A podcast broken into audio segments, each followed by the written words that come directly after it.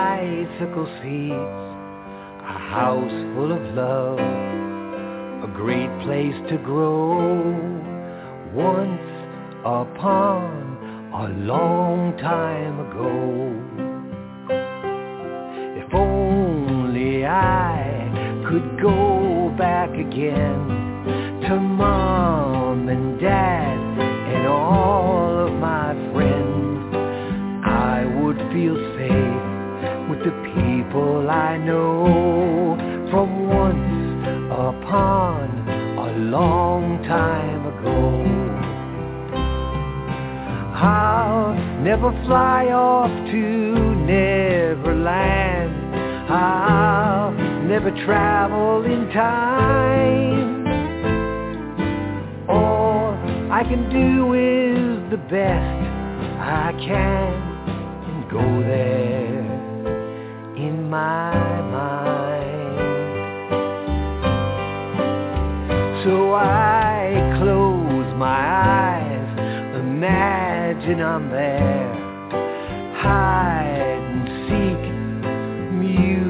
musical chairs, hot summer nights, and the cool winter snow from once upon a long time ago. I smile as I look back on roads I've crossed, traveling down memory lane, but without all of those that I loved and lost. Life is not the same. For all the good times I can recall, to all I've loved, God bless you all. The happiest moments that I'll ever know were once upon a long time ago.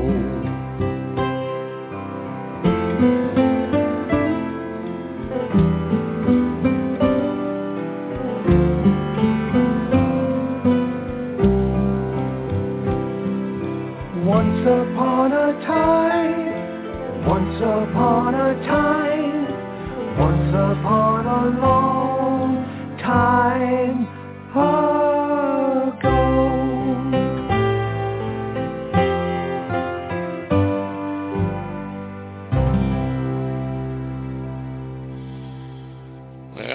part of the Eastern family, once upon a long time ago, it seems like, uh, to me especially, and I'm sure most of the Eastern family feel the same, that those were the happiest moments in our lives.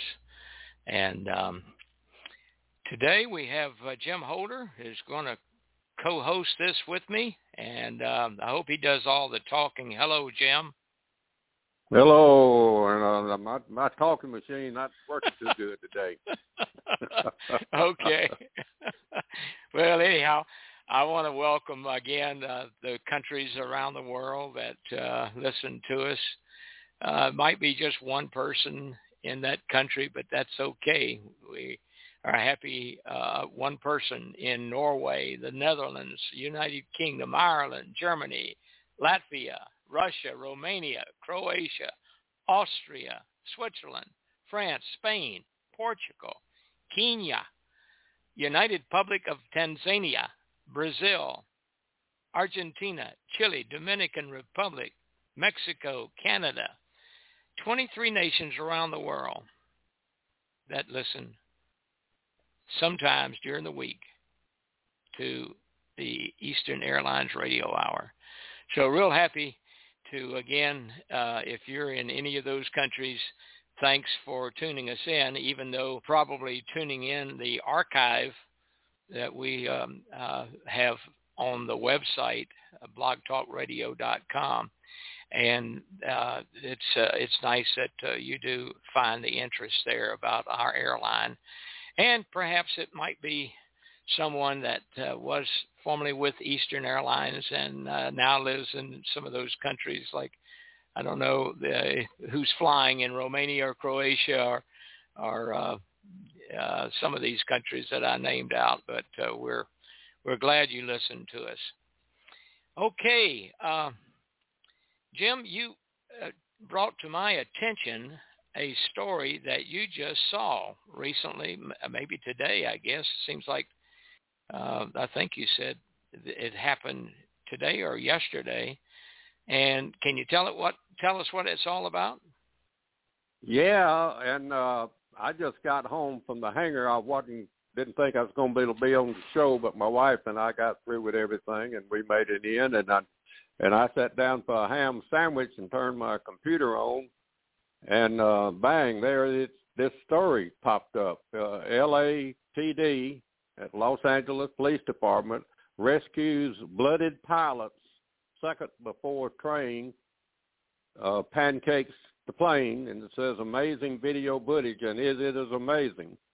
And uh, I don't know exactly where I got it. It's uh, AW American Wire. Somebody sent it to me. John Castani. I don't know. You know John, former Eastern pilot, sent it to me. I don't know really where it got, but apparently it happened yesterday, I guess, and and it says Los Angeles police officers rescued an injured pilot with just seconds to spare before an oncoming train collided with his downed airplane.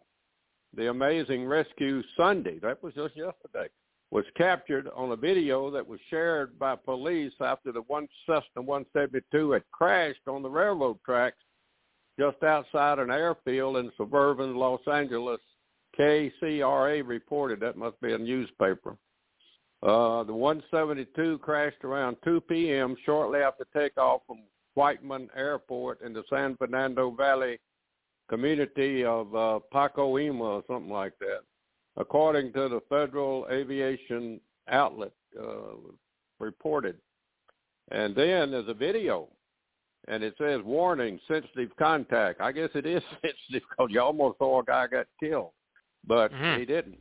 And it's uh, LAPD HQ at LAPD HQ. I guess that may be an address, and it looks like it's a Twitter thing here. I'm not familiar that much with Twitter, but I see the little blue bird, and it says Foothill Division officers displayed heroism and quick action by saving the life of a who made an emergency landing on the railroad track at San Fernando Road and Osborne Street just before an oncoming train collided with the aircraft. and it says, and then it's a video. Now, you know, and and here's more text. Uh, the unidentified and bloodied pilot was pried out of the wreckage uh, of the small plane and clearly appeared injured in the video as officers pulled him away from the tracks. Go, go, go, go, go. An officer could be heard shouting just seconds before the in- oncoming Metro train rammed through the aircraft. It says Foothill Division officers displayed heroism and quick action by saving the life of a pilot who made an emergency landing. That well, that's just a repeat of what I already said. Social media were amazed by the video and even shared another piece of footage captured by a bystander who nearly got hit with debris as the plane train barreled through. And uh you can the video the guy's making, I'm sitting here watching it right now, and you can see that uh he almost got hit, the guy doing the uh the video. And you hear the train coming? Yeah. Here it's coming. Here it's coming. Bang! Oh man, it tore that airplane to bits. You could see some of it flying toward the guy, uh, half of the Wow. wing or few and he he's dropped his camera and he's just going all over the place. Oh Wow. man, that's uh 23 second video, but you can see the train coming, blowing its horn. If you just heard it, I guess. I'm gonna. I think this is the same thing. Let me do it again. See if this is what it is. Yeah. Well, how, how long after the train hit the plane did the police show up? I think you just mentioned, but had to pretty had to be very very very quick and uh comments uh well done incredible video wow well done officers uh holy bull dookie mad respect for those officers it's getting all kind of tweets and everything on it wow, wow. so uh I, it Wow. happened i mean i can't you know i i watched the video and you can see them they're trying to get the guy out and the plane is sort of torn up and they look like they had trouble with a seat belt and uh this one guy there's two two guys trying to get him out of the airplane and you can hear the train coming. You can hear this guy saying go go go go go.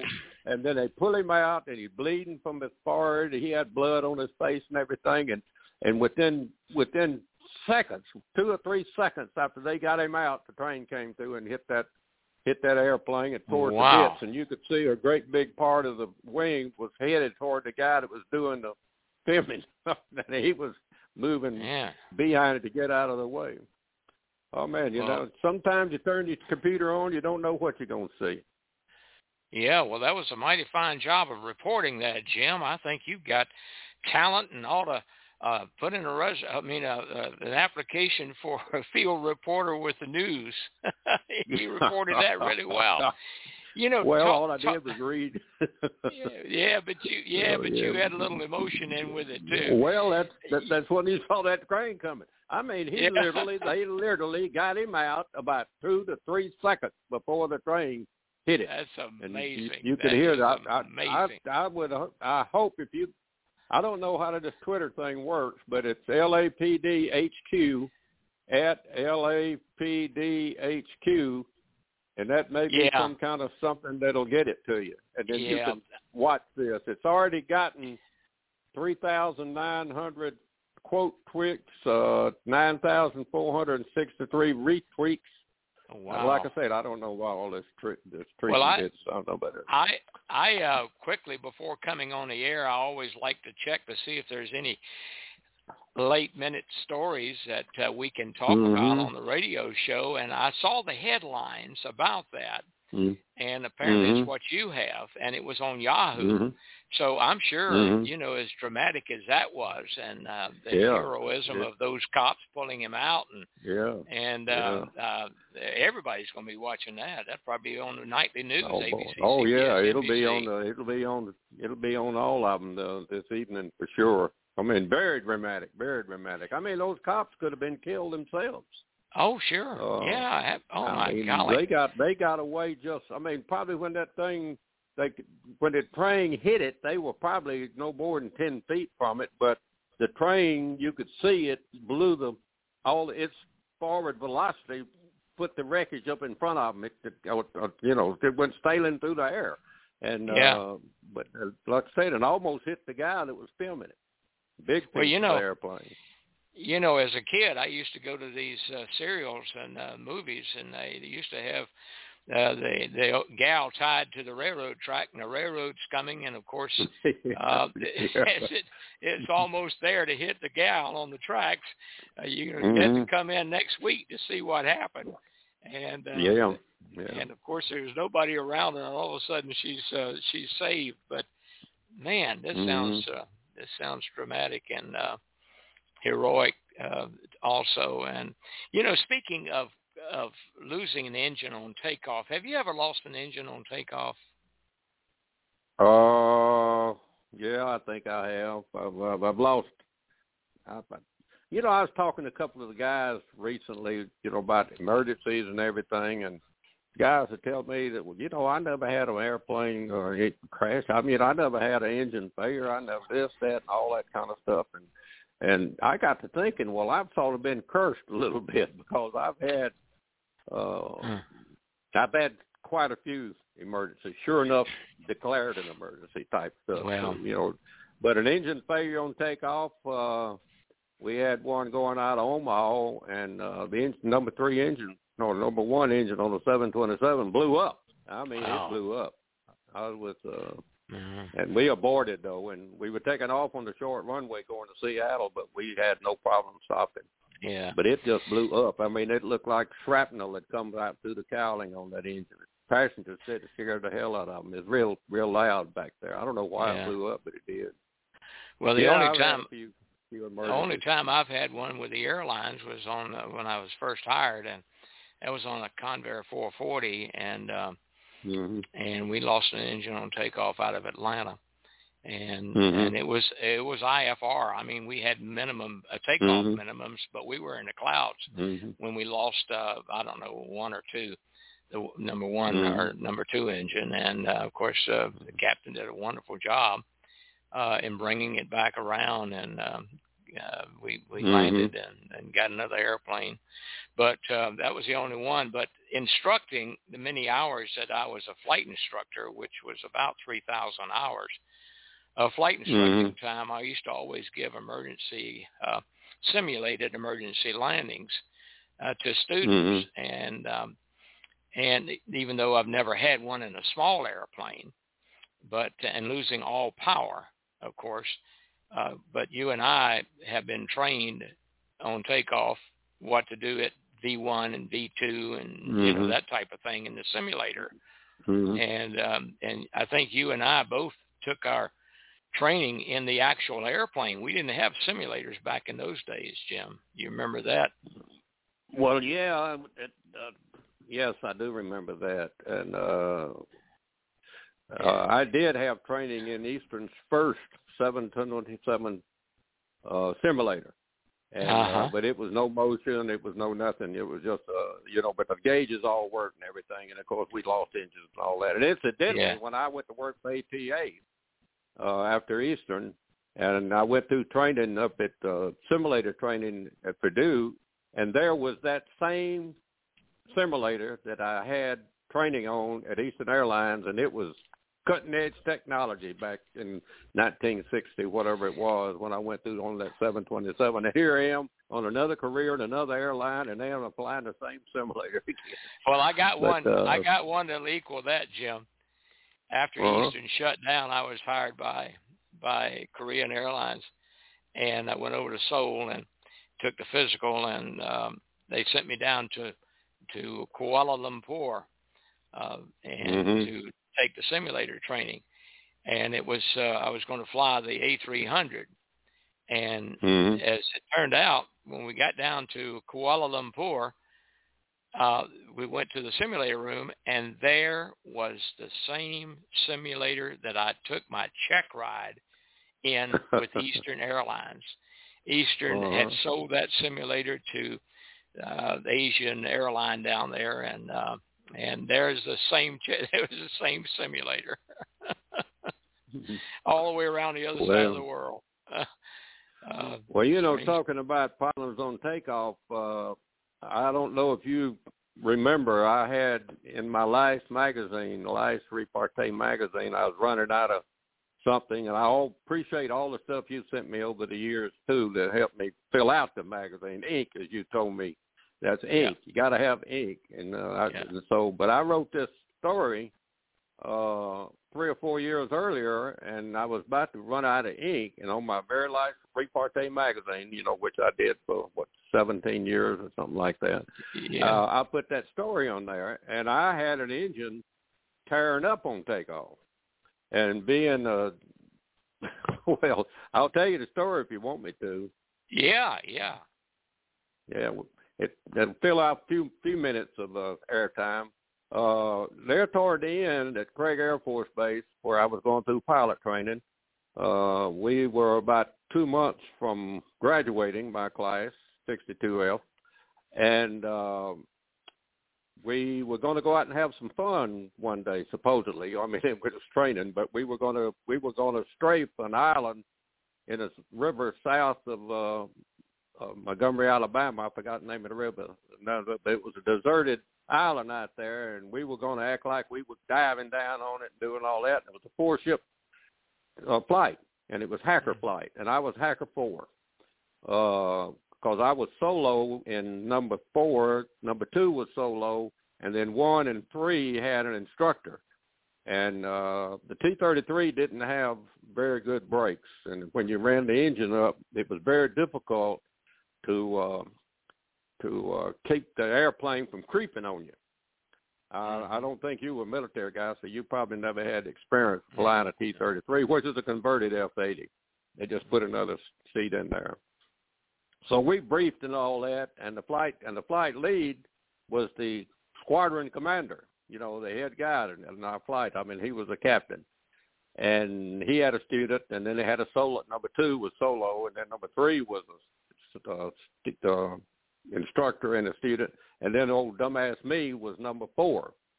And so we briefed and all that and gave our playing numbers and he said, Okay, let's go have some fun. So while we were running out there and and I had written down my playing number on uh my hand with an ink pen and I started looking for aircraft uh eight eight one three I think it was.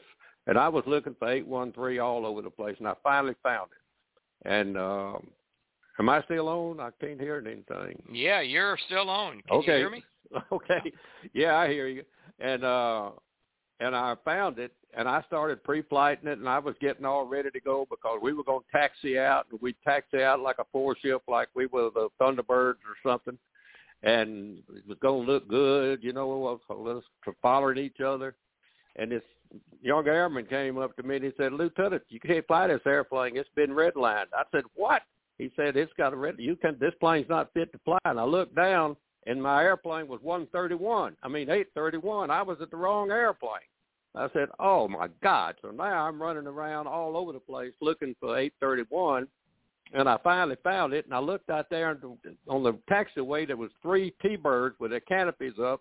And I felt like every eye was on me, like what in the world is going on? So I dashed up. I didn't do anything. I just dashed up, got in the cockpit. I didn't check nothing and nothing and nothing. I just got up and started strapping in and turned on the battery, and the first thing I heard was, Hacker 4, where are you? Hacker 4, where are you, Hacker 4? You know, that's me. I'm Hacker 4. and, I'm, and they're out there with the engines running, waiting on me. So, man, I started, you know, to get the little airman out there pulled the ladder away, and I saluted him. He saluted me, and I'm not, I'm not even sure I had my seatbelt fastened and anything. So I crank him up, and I said, "I'm coming, I'm coming." Hacker four's up, Hacker four's up. So I finally get out there, and, and I'm the last one taxiing in this four four ship. And we're taxiing out. We're going to take off to the northwest. And I'm trying to, of course, they can't see me back there, but I'm all over the place trying to put my seatbelt on and put my oxygen mask on and everything else. All this stuff I should have done, you know. And I'm trying to, what did I forget? What did I forget? I'm looking all over the place. What did I forget? And uh we turned on there. We lined up, echelon right, and one and two, and then three and four. We all lined up. And the way that you do it on a formation takeoff like that in the Air Force, or probably anything, you run the engines up pretty, pretty, pretty much max power. And number one and number three uh, they don't go all the way to max power. And then everybody, uh, you know, we get out there and get ready to go, and they one turns to two, two turns to three, three turns to four. Are you ready? And you nod your head. Well, they did that, and we keep in mind number three is the squadron commander. You know, my the head guy. Yeah. And I, and I'm sitting there, and and uh, he looks at me. The student looks at me. Of course, he's looking at me too. The student in the front seat, and I nod my head, yeah, I'm ready to go. I'm ready to go. And the and the and the good captain does a thumbs up with me, and I look up, and my canopy was still up. Boy, I was going to take off with my canopy, man. Oh God Almighty! Oh, they gonna I'm gonna bust this ride. Oh, how can I bust a ride where we're going out and having fun? so I let the canopy down and lock it. And now they go through the nodding again, and I get do it. And this time well, then everybody goes to 96% power, I think it was, 95 or something like that. And you really got to hold the brakes on the T-33. The brakes are bad, but if you got a guy in the back, he can help you hold the brakes. But I don't have anybody in the back. So mm-hmm. now we do all this. And number one, he lifts his head. He drops his head. When he drops his head, one and two, off they go. Now, number three, my leader, with the good captain, it starts counting 1001, 1002, 1003, 1004, and then he drops his head, and now we go. Well, the problem is my nose wheel got cocked because I was trying to hold the brakes, and when I when they released the brakes, I took off to the oh, side of the runway heading for a mobile controller over there. It's got two guys, two or three guys in this pickup truck with a glass. You know what a mobile controller is. Yeah. And they're looking at me, and here I'm heading for them in that T-33. so I jammed the left brake, you know, and now I'm going down the runway, zigzagging behind. Sometimes uh, the good captain's looking over his right shoulder at me, and, and then he'd be looking over his left shoulder at me. and, you know, I'm thinking, God, I, this is horrible. I'm supposed to know what I'm doing, you know. And I see him break his nose wheel, so I broke my nose wheel up, and by this time I'd sort of gotten in the right on his right wing back there a little bit. And uh but I was going faster than he was. I aerodynamically speaking, I don't know, it was me accelerating and all of a sudden I'm flying and he's still down there on the runway. So I'm looking oh, down at my leader, know, and he's looking up at me. Of course, the student in the front seat's not seeing any of this. He's flying in number three. Well, to make the long story short, we go out, we do the 5,000 foot level off where we check everything, and then we put our uh, take away our zero turn, zero delay uh, handle step. If you take off, you know, you punch out, it automatically deports you. Parachute, but this is back when they had a 20 millimeter cannon shell would shoot you out, not a rocket and all that, stuff they got now. and and and we now we join up again into a four ship echelon right, and and I can't keep up with them. You know, they're just going away from me, and I had to start on you know, you know go back and they say Hacker Four, Hacker Four, get on up here, Hacker Four. This is the leader, the number one instructor is leading the flight. I mean, he's in uh-huh. command of the flight. The guy that's uh, with the student in number one, but of course he was like a first lieutenant instructor. So we go go that, and I'm just getting further and further back. And the engine don't sound right, and they're just making noises and all this kind of stuff. And I, but I'm soaked up by now; it could have quit, and I wouldn't have known it. I don't think if somebody had told me. And uh, and they just hollering at me back there, Hacker Four, get up here, Hacker Four, get back in position. And I said, I why? I said I got full throttle, I got full power lever, full all the way forward, and and I'm still slowly sliding back. And uh, they said, well, pull off, and I and I said, that my engine's making noises too. And they said, well, pull off, go off to the right and take a look at everything. So I pulled off to the right. We're going through about 10,000 feet now, maybe 12. And uh, I looked down there, and it didn't have any oil pressure. Little bitty gauge right down between your knees on the thing was oil pressure, Wow. and it was zero. And I said, I got, I, I don't have any oil pressure. Oil pressure. zero. And they said, turn immediately back and go back to Craig. Make a right turn. And so I did and started back and uh and now number three is on my wing. He's flying on my wing, the student and the squadron commander. And so um they set me up for high key and all that kind of stuff, you know, which is uh where you practice. We had practiced at all the time, 5,500 feet, and then you throw the gear and flaps out, make one big circle, and come in and land. And and that's basically what I did. Although by the time I was down, the engine quit somewhere somewhere. I don't know exactly where, but the gear and flaps were already down, so it didn't matter. I was made the airport, and I I got so you towed had a in. dead stick landing? Did you have a dead stick landing? Basically, basically, they're toward the end. Yeah. Uh, but uh, they had to tow me in. I don't know, if but it's either the, the flaps, the gear. Let's. Oh, I can't remember. It was they was hydraulic. Most of it was hydraulic. yeah. But no, I already had the airplane configured for landing at high key. Yeah. And it just Yeah. came on around and uh and yet of course it, it, it, we didn't have any trouble with flying. It did okay. But i had to get up and tell everybody you know what happened and everything.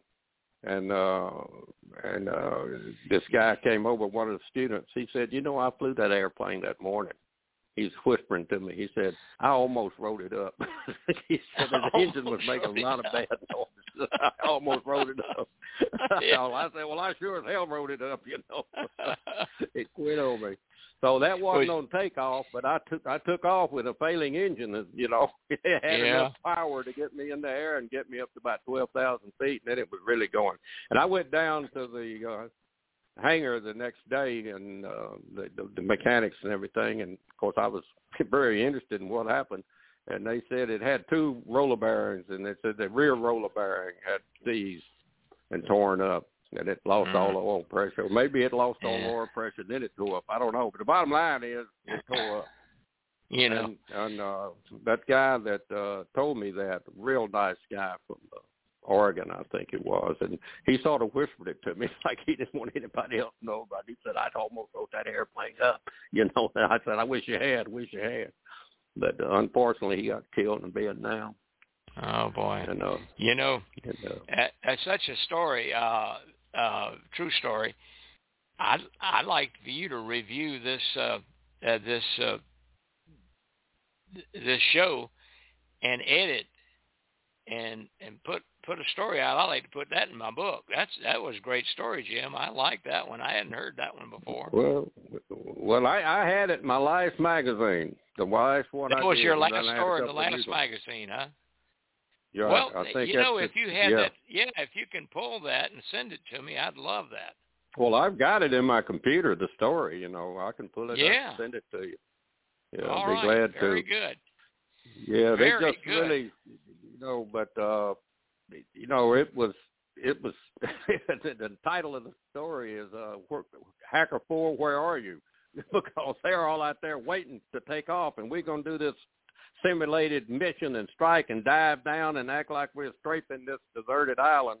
It wasn't a deserted island. It was just we we saw it on the map and everything. It was just right out there in the middle of the river, you know. And now I guess they did it a lot, and I bet all of people around there wondered what the hell are these, these airplanes always diving out there? You know?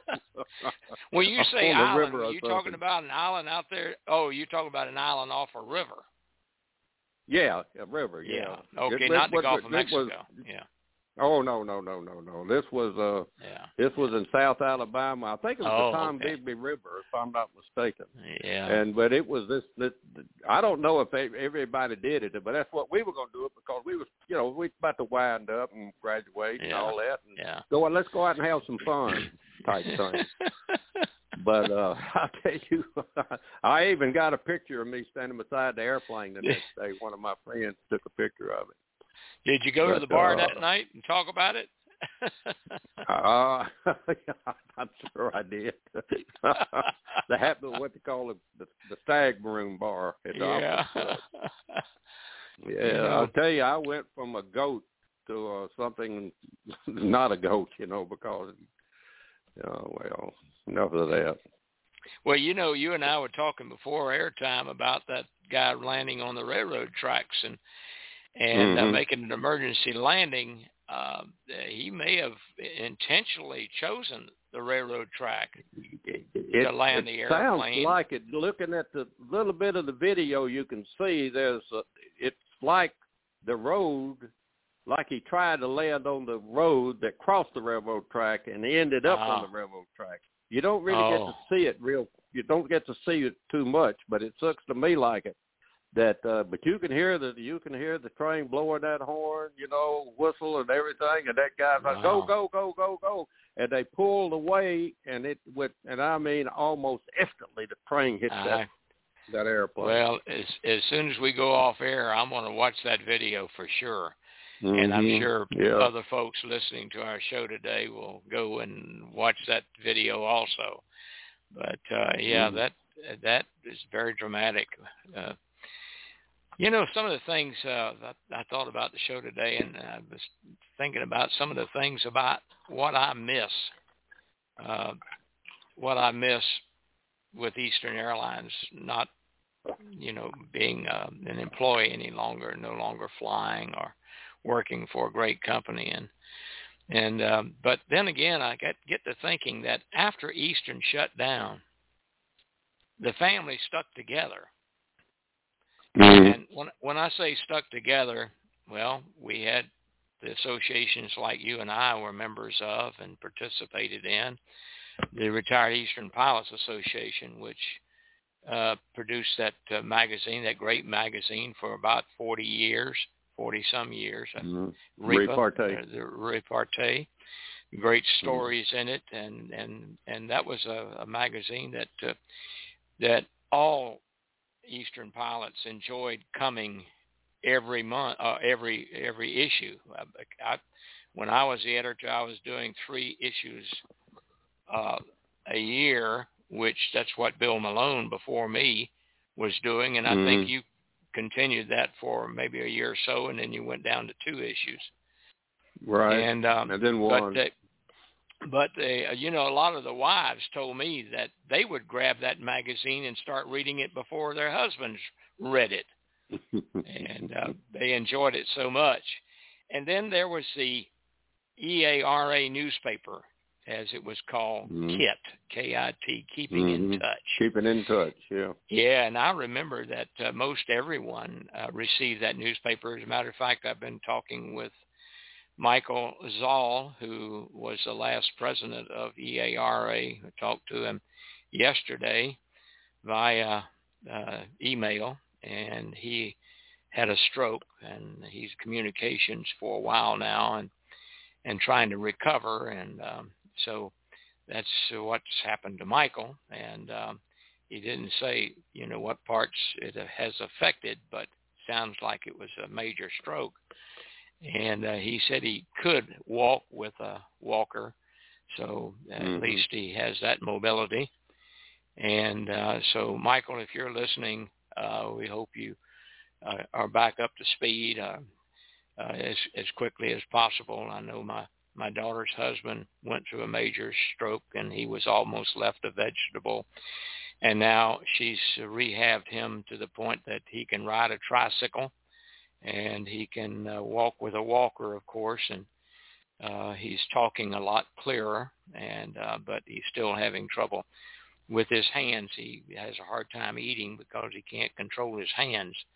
But it, it's Mhm. a major thing that uh, some of these guys go through. And I remember uh, at, at when I was over at the Alabama convention, Jim, and that was one of the last conventions that I went to uh, over in mm, Alabama. Birmingham. That, yeah, no, no, no, the one down at uh, uh, Fairhope, Alabama. And oh, uh, okay. I went to that one, and um, it wasn't one of the last ones, but it was one of those that uh, Jim Blackburn. You remember Jim Blackburn, don't you? Oh yes, oh definitely. Yeah, and he had a major stroke too, and he oh, was he telling did? me, yeah, because I was I went over there to stay with my daughter for a week, and it just so happened it, to coincided with the uh, REPA convention. So I traveled back across Mobile Bay and and went to the convention there at the Marriott, which was a beautiful uh, venue that you guys had mm-hmm. selected, and and I, I saw Jim Blackburn there, and and he was telling me about his problems, and and he had a major stroke, and he took him a long time before he got back up to speed. So, Yeah. Michael, I hope uh, I hope things work out for you, and keep us posted as to as to how you're doing. I always like to hear from Michael Zoll, and he was the uh, president of EARA when it went out of business. And Michael was uh, so kind that he shipped me about 20 of the uh, Wings of Man, the coffee table book version of Wings of Man. As a matter of fact, if you hadn't shown up, Jim, today, I would have uh, been reading some of the stories out of it. That's what I plan to do. okay. but uh, well, you know, I got a I got a caller here on line five one nine. Is that the Harry? No, that's Renee. Hey, Renee, up in yeah, up in uh, Tor- uh, you're Toronto, aren't you? Yeah. Well, actually in London now, but from Toronto. In London, England. I wish. you wish. no, Ontario. okay, Ontario. Yeah, I was just kidding you there. And Right. um, always nice to see you show up on my producers board here. But we're just we're just uh, talking and uh, uh, uh, some of the things that I miss and and and and Renee, you you probably look forward to every EARA newspaper that you receive too. I did, yeah. Yeah, great reading in it, and um, and it came out, I believe, came out uh, monthly, every month, and then then they started every two months, and until it finally went out of business. But uh, that's what I miss. I miss that newspaper. I miss that REPA magazine coming to me. I miss Mhm. REPA conventions. Oh, by the way, Jim, are you going to have a convention still this year? Yeah. No, uh, we don't even call it a convention anymore. We call it a reunion.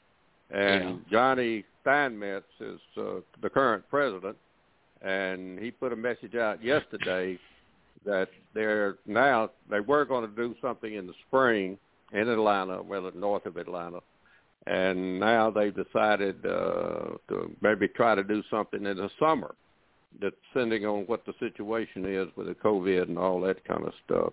Now, Johnny, uh, I did I did two newsletters after my uh, uh, discontinued the Repartee magazine, and uh, Johnny uh, put out a, is putting out a newsletter as of today. I haven't got it, but talking to her Oh. yesterday or day before yesterday, uh, I have been keeping up with the deceased Eastern pilots and putting them on the REPA website uh, Yeah. in, in memoriam and everything. And so he knew that I had done that, and he had asked me if he could put that on the tail end of his newsletter, which Yeah. uh, he thinks he hadn't put it out yet. I don't know if he's talking about mailing it out to everybody or just putting it on the internet, the REPA website, www.repaonline.com, uh, or not. But as of this morning, I didn't see it. But I did send him uh, that list of the, that the guys that have dis- died since the yeah. second. Yeah, and I think it's probably about, I'd say it's probably about fifty, fifty names. Wow. And uh, but he's going to come out with that pretty in the near future, I believe, and that will be uh, uh, just another REPA newsletter. Yeah. Well, Uh, Renee, do y'all have any kind of groups up there in the Toronto area, or Canada, or do you know of any of them over in Montreal or any part of Canada that Eastern Um, employees? actually, no, attend? nothing uh, with Eastern. Um, Buffalo used to have a, a group for a while, and I've lost uh, contact with them. In Montreal or Ottawa, there's nothing there. And uh, Toronto, we had a, a group for a while, and then as things happened, it all petered out. Yeah, yeah, yeah. Well, most of us age gets us, and we uh, Mhm. un- unable to to get from here to there, and um, so that takes its toll. And and uh, but you know these organizations now, the Silverliners still put out a fabulous magazine, and uh, Brenda Chabot does that. She's the editor, and the last one I got, I think she puts out two a year. The last one I got, uh, it, it was very colorful, a lot of color in it, and uh, they're announcing their uh, convention in Tampa this year, and I believe it's in April, and um, and um, they they they're growing instead of losing members. They're growing because they've opened up the Silverliners to all airlines. So they've got, I think, well over 60 different airlines that are now part of the Silverliners group. Uh, the Silverliners have chapters. They have a Silverliner chapter out in Phoenix. I think that was the latest one that just cranked up, and and um, Atlanta's got one. Miami's got one. They're all over the place. The chapters, and they have luncheons. I belong to the one here in Jacksonville, St. Augustine, and they have monthly luncheons at uh, one of the flight attendants' homes or either at a restaurant, local restaurant. And I missed the one last month, but I was a speaker in the one month before that. I was a speaker in uh, in um, one of the flight attendants' homes.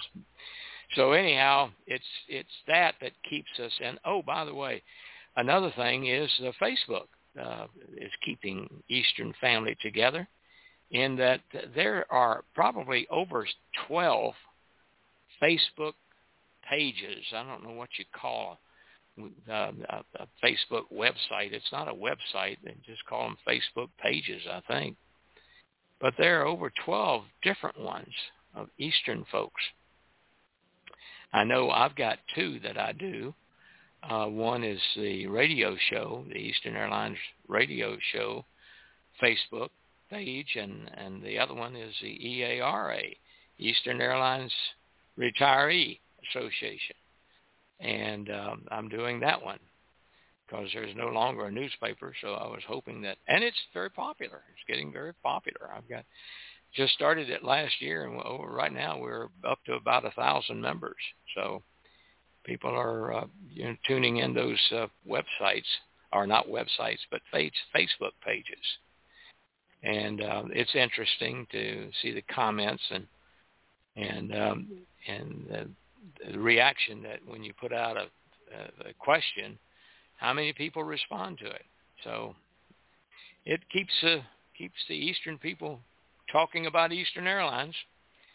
And um, you know, it's amazing that even Pan American, National, Braniff, uh, Piedmont, uh, all of those allow me to, to post our radio shows on their website, on their Facebook pages. So, um, Mm.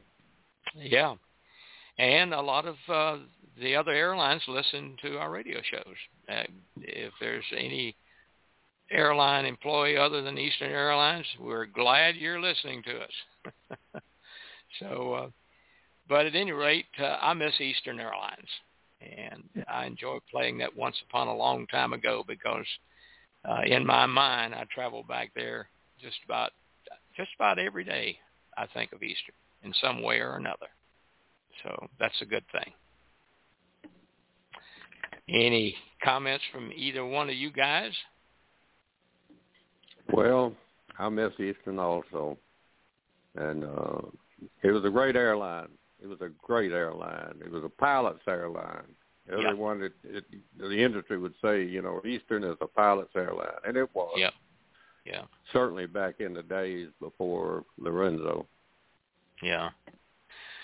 Yeah, it sure was. Um, uh, we, the pilot said, from what I understand, the other airlines told and some of the others, United and all, they they uh, they had the captains. Uh, they could be outvoted on what they should do. You know, of course, the second in mm-hmm. command, other than the captain of the airplane, is always the dispatcher.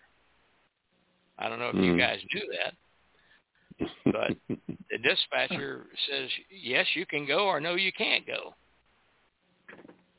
and uh because yeah. the dispatcher has the authority to do that but uh i don't recall ever having a dispatcher outvote me on what i wanted to do nor i nor i that's right yeah. It, speaking of that, did you remember old Hassan Calloway? I know you yeah. do. You had oh, him in yeah. these magazines a many times, and one of I probably flew with Hanson easily.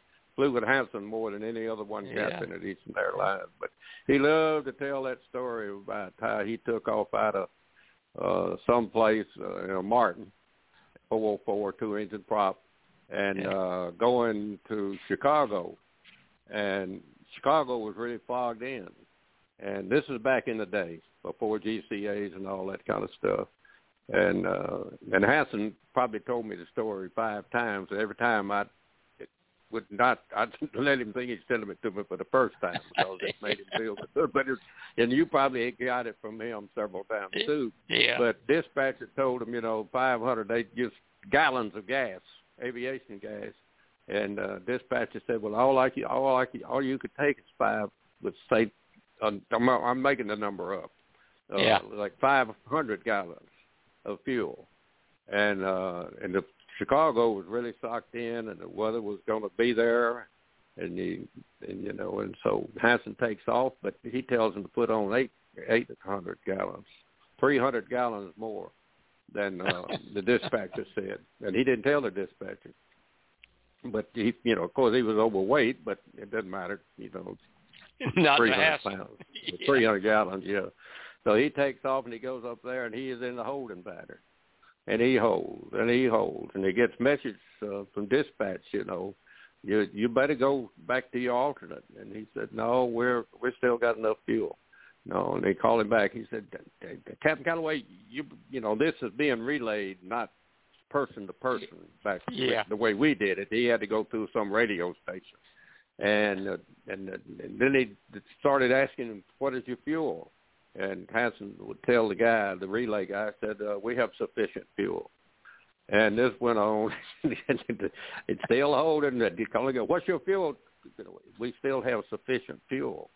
And he said the dispatcher was just going ape crazy and wanted to know what the fuel was through this other guy. And the guy on the radio was said, "Well, Captain, I, I think I need to tell him what how much fuel you've got. Don't you t- tell him? He just I said just tell him we have sufficient fuel.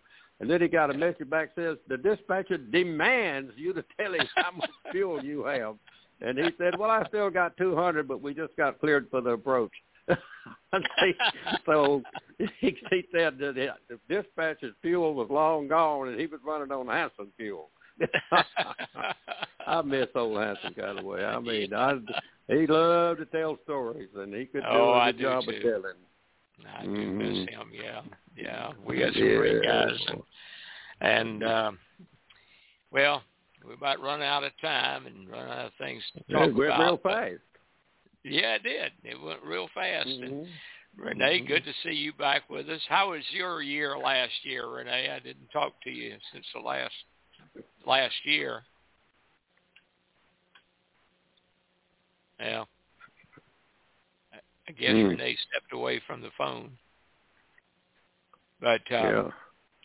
Enjoyed all the talk and. Um, oh, um, sorry, I was muted. Oh, okay. Well, I was just wondering how your year was last year, and and uh, I hope you have a better year this year. I hope all of our year uh, year this year is going to be better than last. It's got to be. Absolutely. And uh, what I do have on the CNN Travel News today, there's an article about a former uh, Eastern flight attendant, Betty Nash.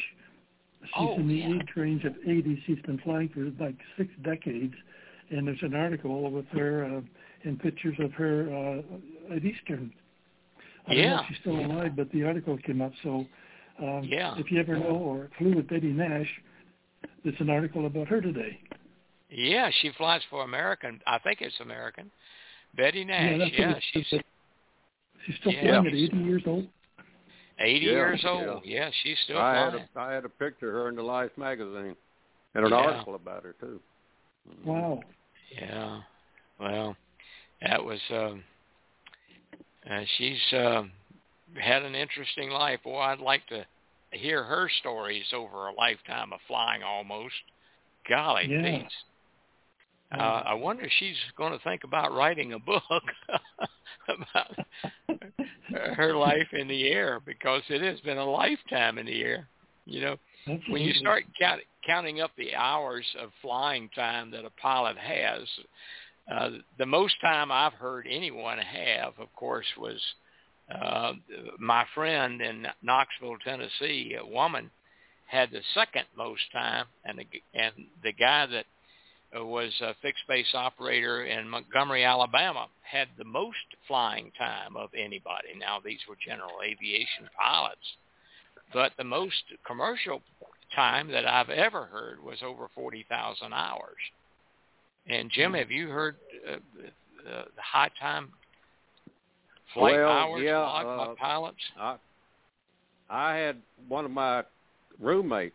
Uh, there was uh, four of us in a suite, two bedrooms with a bathroom in between, and uh, three guys from Mississippi and one guy from Illinois. And uh, the guy, one of the guys from Mississippi, ended up with Pan Am. But uh, after his uh, career with the Air Force, he flew the KC-135, the C-135, and he flew the 137, which was a special air missions like Air Force One, but he didn't fly Air Force One. He flew Air Force whatever, something else. But uh, he was in that same deal, and then he flew for Pan Am. And many hours? a couple of months have? ago, that's what I said. A couple of months ago, he said uh, he's still alive, and he's a Mississippi guy, and we were in touch with each other. And he said, "Well, I ended up with thirty-nine thousand two hundred and something hours. How much did you end up with?" Meaning me. And I Yeah. said, "Well, I ended up with a little over twenty, uh, twenty-one uh, thousand hours." Uh, but I've had a hell of a lot more landings than you did. Because, you know, Pan Am, he may get four landings a month or something like that. You Yeah. Know? And uh, he said, yeah, I'm sure you did. but, Oh, uh, yeah, but I, I lost uh, four, four years of flying between Eastern and ATA. And, uh, Well, yeah. I, and, and when I got with ATA, I picked up another 2,500 hours. So it put me little over to 21, 20, I think it's around 22, 2000, 2000. something Well, like I had 27,000, 3,000 of those were general aviation instructing, so Mm-hmm. but uh, Yeah. time racks up. But what I was saying, when you take those hours and and uh, you divide them by a day and and uh, and then the days in the year, and you can figure out Mhm. how many years you've spent aloft. And Yeah. uh, and it, it's amazing how many years uh, Betty Nash has spent aloft. Oh, Mm-hmm. Yeah. Yeah. a sixty. Did you say Renee? Did you say sixty years she's been flying? Uh, yeah, she started at Eastern on November 4th, 1957. golly, Pete. Oh my golly. Huh. Mhm. Well, What, what does she drink to keep alive? yeah. Well, been fun talking about Eastern again today, and um, so I'm gonna let old Merle Haggard uh, check us out of here again, and uh, so on Silver Wings. And by the way, we have a radio show that we did last night at six o'clock, and it was pre-recorded stories uh, that I call stories worth lis- aviation stories worth listening to, and you can pick it up on the archive, and it's uh, it's special number one for this year, and uh, don't know whether I'll do it again. I think I'll do it again next Sunday. Turned out real good, and what we do is we tell uh, about five aviation stories that uh, you you probably have never heard before, and sprinkle I sprinkle it in with songs from different states. Well, last night I used Texas, and I was telling Jim I started the singing in Galveston and finished up in El Paso. So I followed Interstate 10 all the way across the state of Texas. Well, I threw in San Antonio also, and and Amarillo, mm-hmm. and, uh, and uh, but it, anyhow, it was fun. It was fun singing and uh, fun uh, listening to the stories that we shared uh, last night. I did one on the Connie, uh, the story of the Constellation, the story of the Boeing 727, and I did a story about Jack Hunt, who was the founder of Embry-Riddle, and a lot of people didn't know that uh, he did other things in World War II uh, besides founding a university, eventually a university. And uh, then we did uh, about uh, what determines space. We did a story on what determines space and uh, hmm. how the FAA looks at it and how NASA looks at it and how the scientists look at it. And, and then we did one on crashes. And uh, they were all they were all interesting stories, I think, and I hope the listeners enjoyed them as well. So anyhow, if you got time, Sunday afternoon at six o'clock, uh, or either pick it up on the archive and uh, we're probably going to do another one. I've got some more stories to tell and more songs to sing. So anyhow, Merle, I'm going to let you take over right now and sing us out of here. Thanks, Jim. Thanks, Renee, for showing up. Appreciate it. All the help I can get. We enjoyed it. Yeah, I enjoyed your stories always. Renee, mm-hmm. you take care. Don't get too cold. I won't.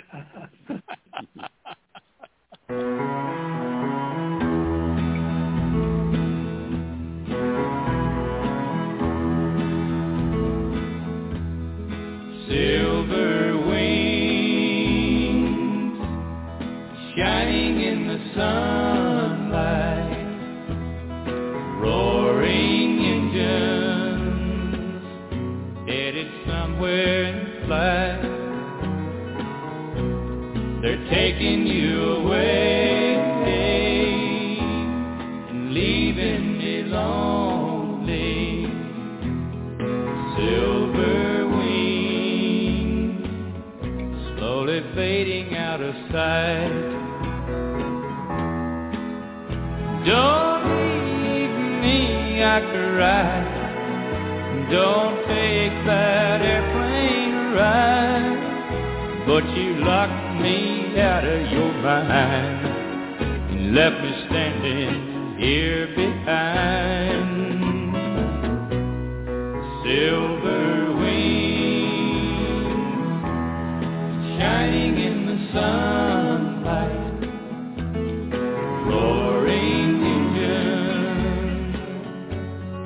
somewhere in flight. They're taking you away and leaving me lonely. Silver wings slowly fading out of sight.